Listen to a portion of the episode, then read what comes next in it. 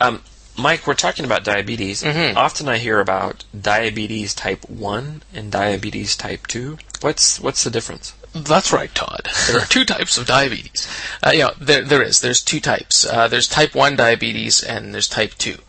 Uh, type one uh, is usually attributed to genetics, and uh, generally type one it can happen at any age, but it it tends to happen when people are younger. And uh, then what ha- for some reason they they still don't know why, but the pancreas, your an organ in your body, it stops producing insulin, which is a hormone. And when it's when that happens, uh, you instantly become diabetic, and that's type one diabetes.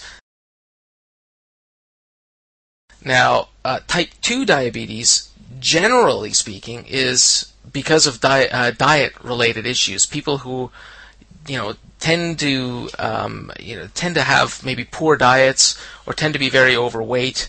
And again, I'm generalizing, of course, uh, so there's probably very healthy, fit type 2 diabetics uh, that can still get it, but um, generally, I think what happens with type 2 diabetes, this is just a theory, that you put so much strain on your pancreas to produce insulin for all the sugar that you're eating that it just stops. It just runs out of insulin. It slowly, slowly starts to slow down. So basically, if you have a really poor diet and you eat a lot of sugar. Yeah, uh, and you don't exercise, Yeah. then you increase your chances. Of definitely. Yeah, you're definitely increasing your chances. That's for, I'm, I'm sure of that.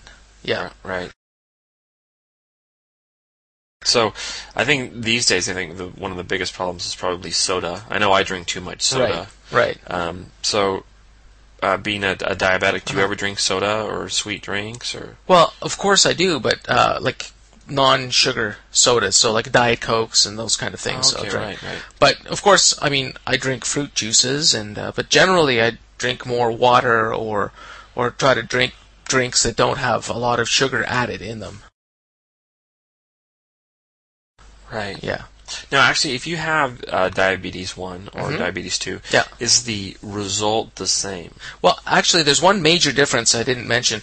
Type 1 diabetes uh, have to use insulin injections. They have to inject insulin to control the blood sugars. Type 2 diabetes often can take pills. Oh. So they don't have to inject themselves with insulin. So that's a pretty major difference, I think, Yeah. psychologically, if you have type 1 or type 2 diabetes. And the, are the complications the same?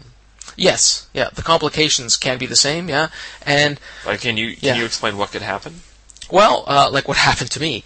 Uh, generally, what happens, the the blood sugar clogs your blood vessels inside your body, and eventually it leads to things like amputations. Uh, it can lead to things like loss of vision. Uh, it can lead to uh, uh, all kinds of other health-related problems where you know circulation is important. So. Uh, yeah, those are probably the biggest liver liver disease or sorry kidney disease is another big one as well. So people often lose their kidneys or their eyes eyesight or or That's limbs. terrible. Yeah, it is. It's pretty serious. So the main thing to do to try to prevent it is to help have a healthy lifestyle and eat a healthy diet. Yeah, absolutely.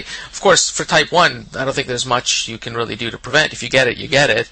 But definitely for type two, that's uh, that's a, a good thing to do.